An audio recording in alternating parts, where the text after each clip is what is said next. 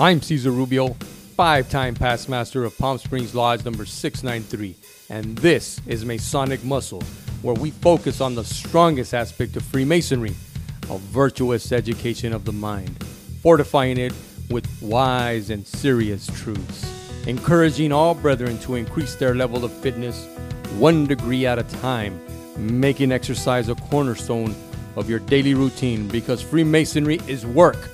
When you put in the work, you get closer and closer to the point within the circle. Masonic muscle. We give you more light, but no light weights. We're here to pump you up body, mind, and soul. Welcome back, brethren. I hope you had a great weekend or whatever, but I'm here to increase your Masonic muscle with some more research. I recently came upon this article, and the article is called Another Thought About the Origins of Freemasonry by Jack Nichols Mogus, past master it was presented to A. Douglas Smith, Junior Lodge of Research, 1949, on August 30th, 2003. And then it gets into the whole the opinions presented in this paper are strictly of the blah, blah, blah. I think we all know that, right, guys? I mean, if we start a uh, podcast, uh, unless we have like the official seal of the Grand Lodge or the official seal of the lodge that you're a member, then maybe you understand that, hey, he's speaking for them. But other than that, why do we got to keep repeating that? But they do. And so this was presented, like I said, in 2003. And this is what it says. Let's see if this rings a bell, brethren. There are many thoughts, speculations, and even fantasies about the origin of our craft. The one thing everyone seems to agree upon is to disagree with everyone else. Let me offer another thought this day, possibly no more convincing than any of the others, certainly no less convincing either. For centuries, the Romans had built stone edifices in what we now call England, administrative buildings, residences, temples, and roads. Lots of roads. The demise of Rome began in earnest during the reign of the Emperor Glycerius, 473 to 474 AD. The Vandals, descending upon Rome during the reign of Julius Nepos, not Nipples, Nepos, N E P O S, caused that emperor to expedite the recall of the Roman legions from Britain. The final hours of the Romans were in the reign of Romulus Augustus from 475 to 476 AD, who is commonly considered the last emperor of the Western Empire. In those last days of the empire, emperors had a noticeably short tenure. With the recall of the Romans, man, they had recalls back then. Didn't we just have a recall in California or an attempted?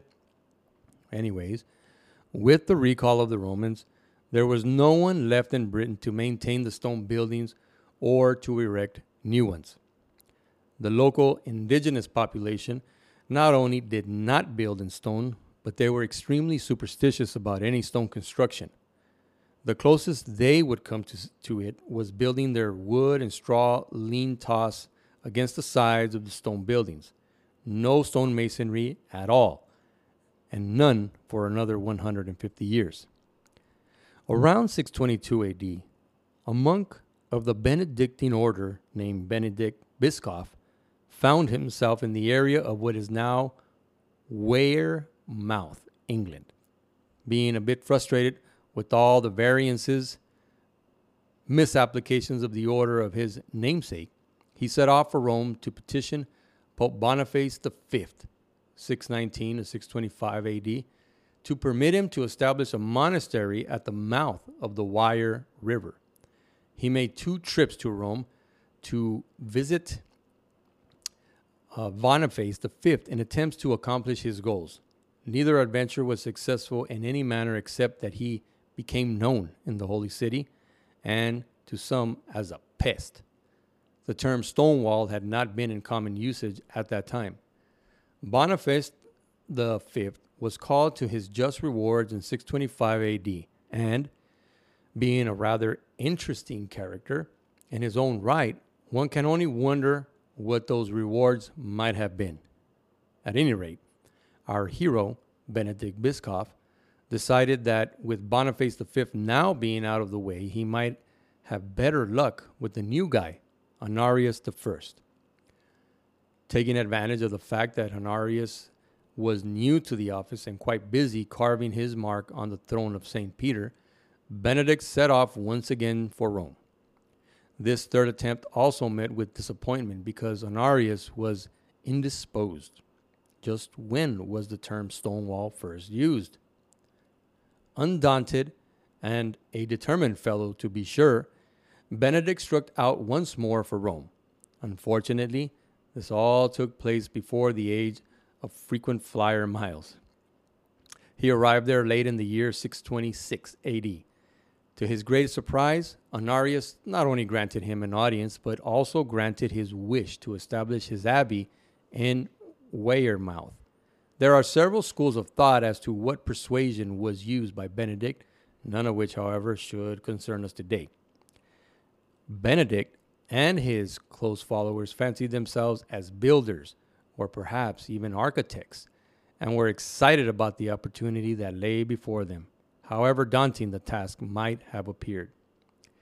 In his many travels to and from Rome, Benedict had ample opportunity to observe and to study the stone buildings and edifices of France and Rome. He took the time to speak with and to learn what he could from these builders in stone. On his final return to Britain, Benedict persuaded, ah, there's that word again, numbers of these craftsmen to travel to Britain with him Actually, he persuaded a few, who, acting under his authorities, shanghaied many more. These craftsmen, now under the authority of Benedict, who had the authority of Pope Honorius' charter in his pocket, traveled freely to their new home in Britain. With the new abbot, Benedict and his monks, supervising the stonemasons, now free stonemasons, began their work on the abbey of Wearmouth, the abbey and its cathedral and associated buildings were arguably among the first non Roman works in stone in modern Britain. These masons proved themselves so capable and efficient that Benedict, for a time, hired them out to various nobles who wanted their own stone buildings, probably the first subcontractors in history, and quite possibly the first Freemasons as well. Thank you for your time and attention. So we go back and we're talking about 622 AD. Up until now, the articles that I presented that had anything to do with the Benedictine and Cistercian monks in Scotland and in uh, England, building and and uh, intermingling with stonemasons, architects, engineers, because they had to have you you need all of those professions to work together as one in order to erect, especially some of those huge monasteries that were erected. I was talking about 1100s, 1200s, 1300s. The Regius manuscript is from 1390. And here we're talking about 622, 626, uh, 625. interesting article. Interesting article that came out that was presented on August 30th, 2003, and which was presented to A. Douglas Smith Jr. Lodge of Research, 1949. And they are out of Virginia. Hey, Grand Lodge of Ancient Free and Accepted Masons of Virginia. So you have you have Masons and you have uh, you know, I'd imagine non Masons as well, doing some research. And a lot of these dots seem to be, a lot of this information seems to be right there, right like on the surface or right beneath the surface, but it, we need someone to point it out to us. Lodges get so busy throughout the year. Like I've mentioned before, you become a a junior deacon, you become a junior, uh, senior deacon, and all of a sudden, you are just trapped in this cycle of hurry up and wait so that you can be qualified and know all your ritual work for the first, second, and third degrees in your particular office so that you're ready to advance.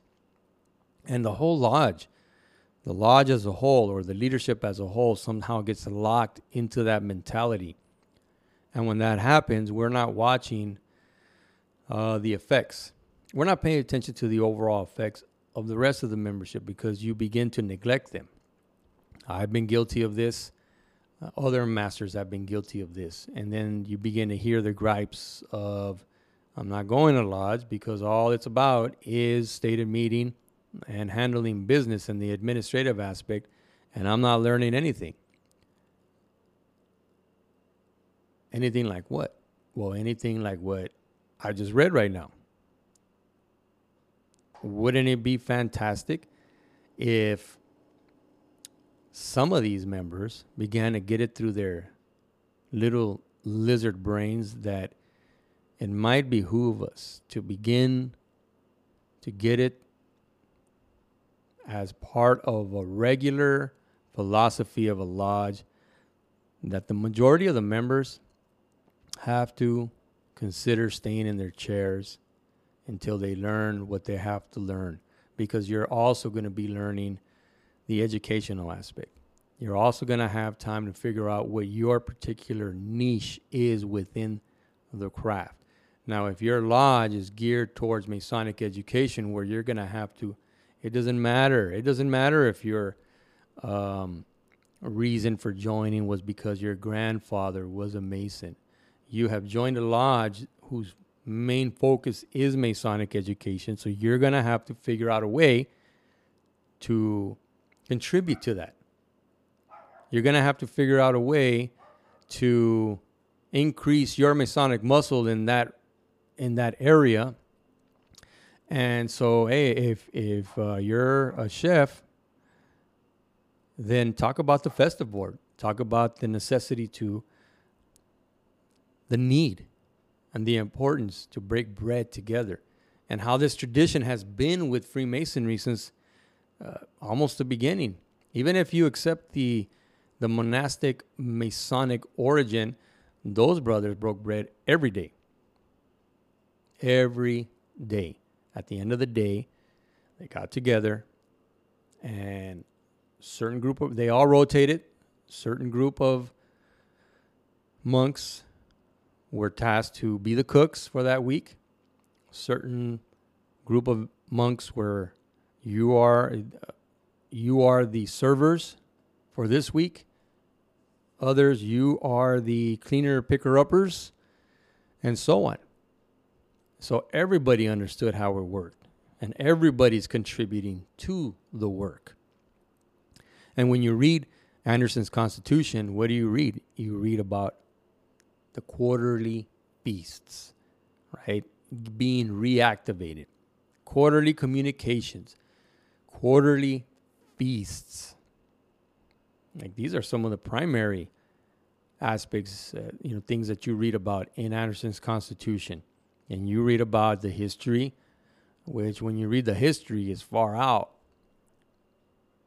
according to how we see the world now. But that's how they saw the world. But uh, wouldn't it be great? I mean, what if your lodge is their focus is one of those uh, lodges where all of you guys, like in Hollywood or I, I forgot where it was at, they were aspiring actors or entertainers. So they opened a lodge that was open during the day so they can go perform at night. All right. And I think you would feel a little out of place, right? If you were to join that lodge and you weren't a musician or an aspiring actor or something to that effect.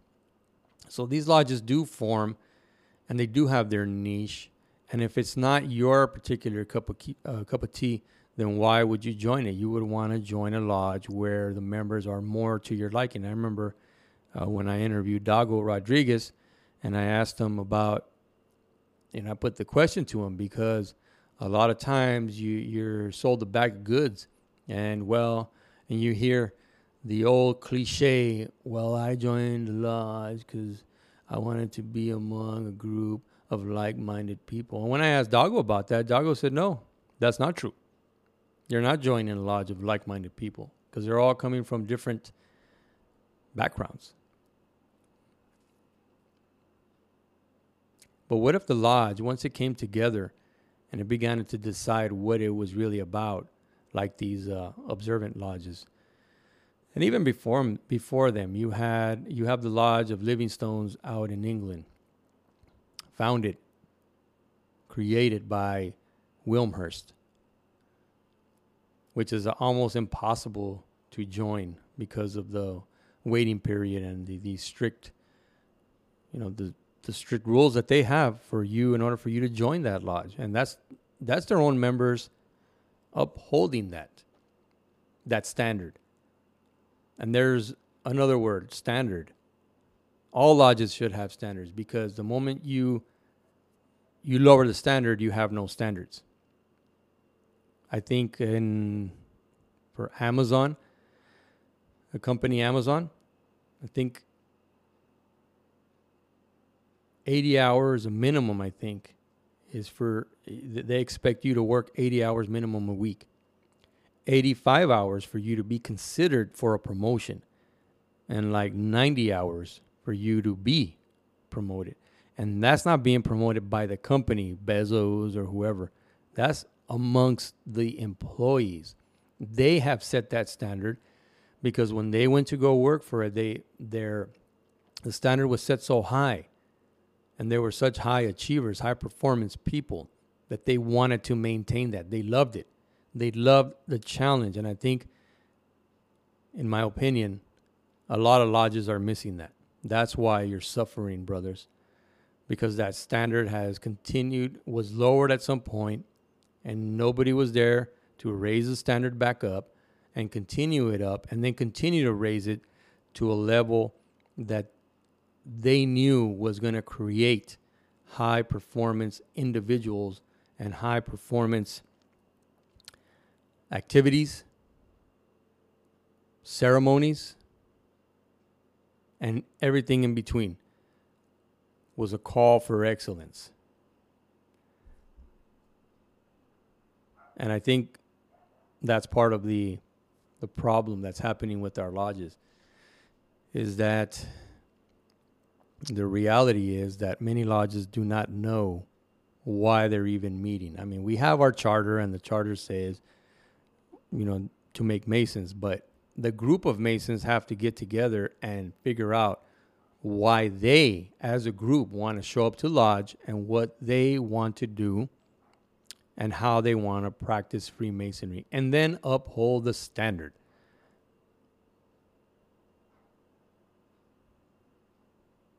I don't think I'm crazy, am I? You let me know. Write to me at Masonic Muscle 357 at gmail.com. Let me know your thoughts. And that was our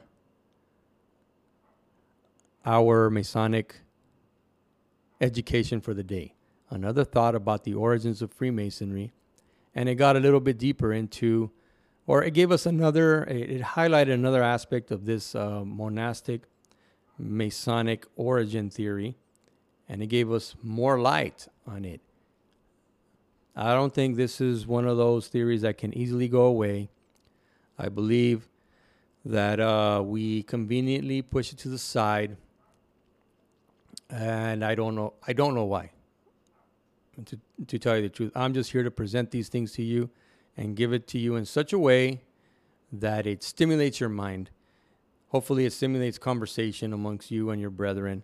You talk about it, I mean, I won't just talk about the monastic origins, you know, I'll talk about other origins because the origins of Freemasonry are truly mysterious. That goes without saying.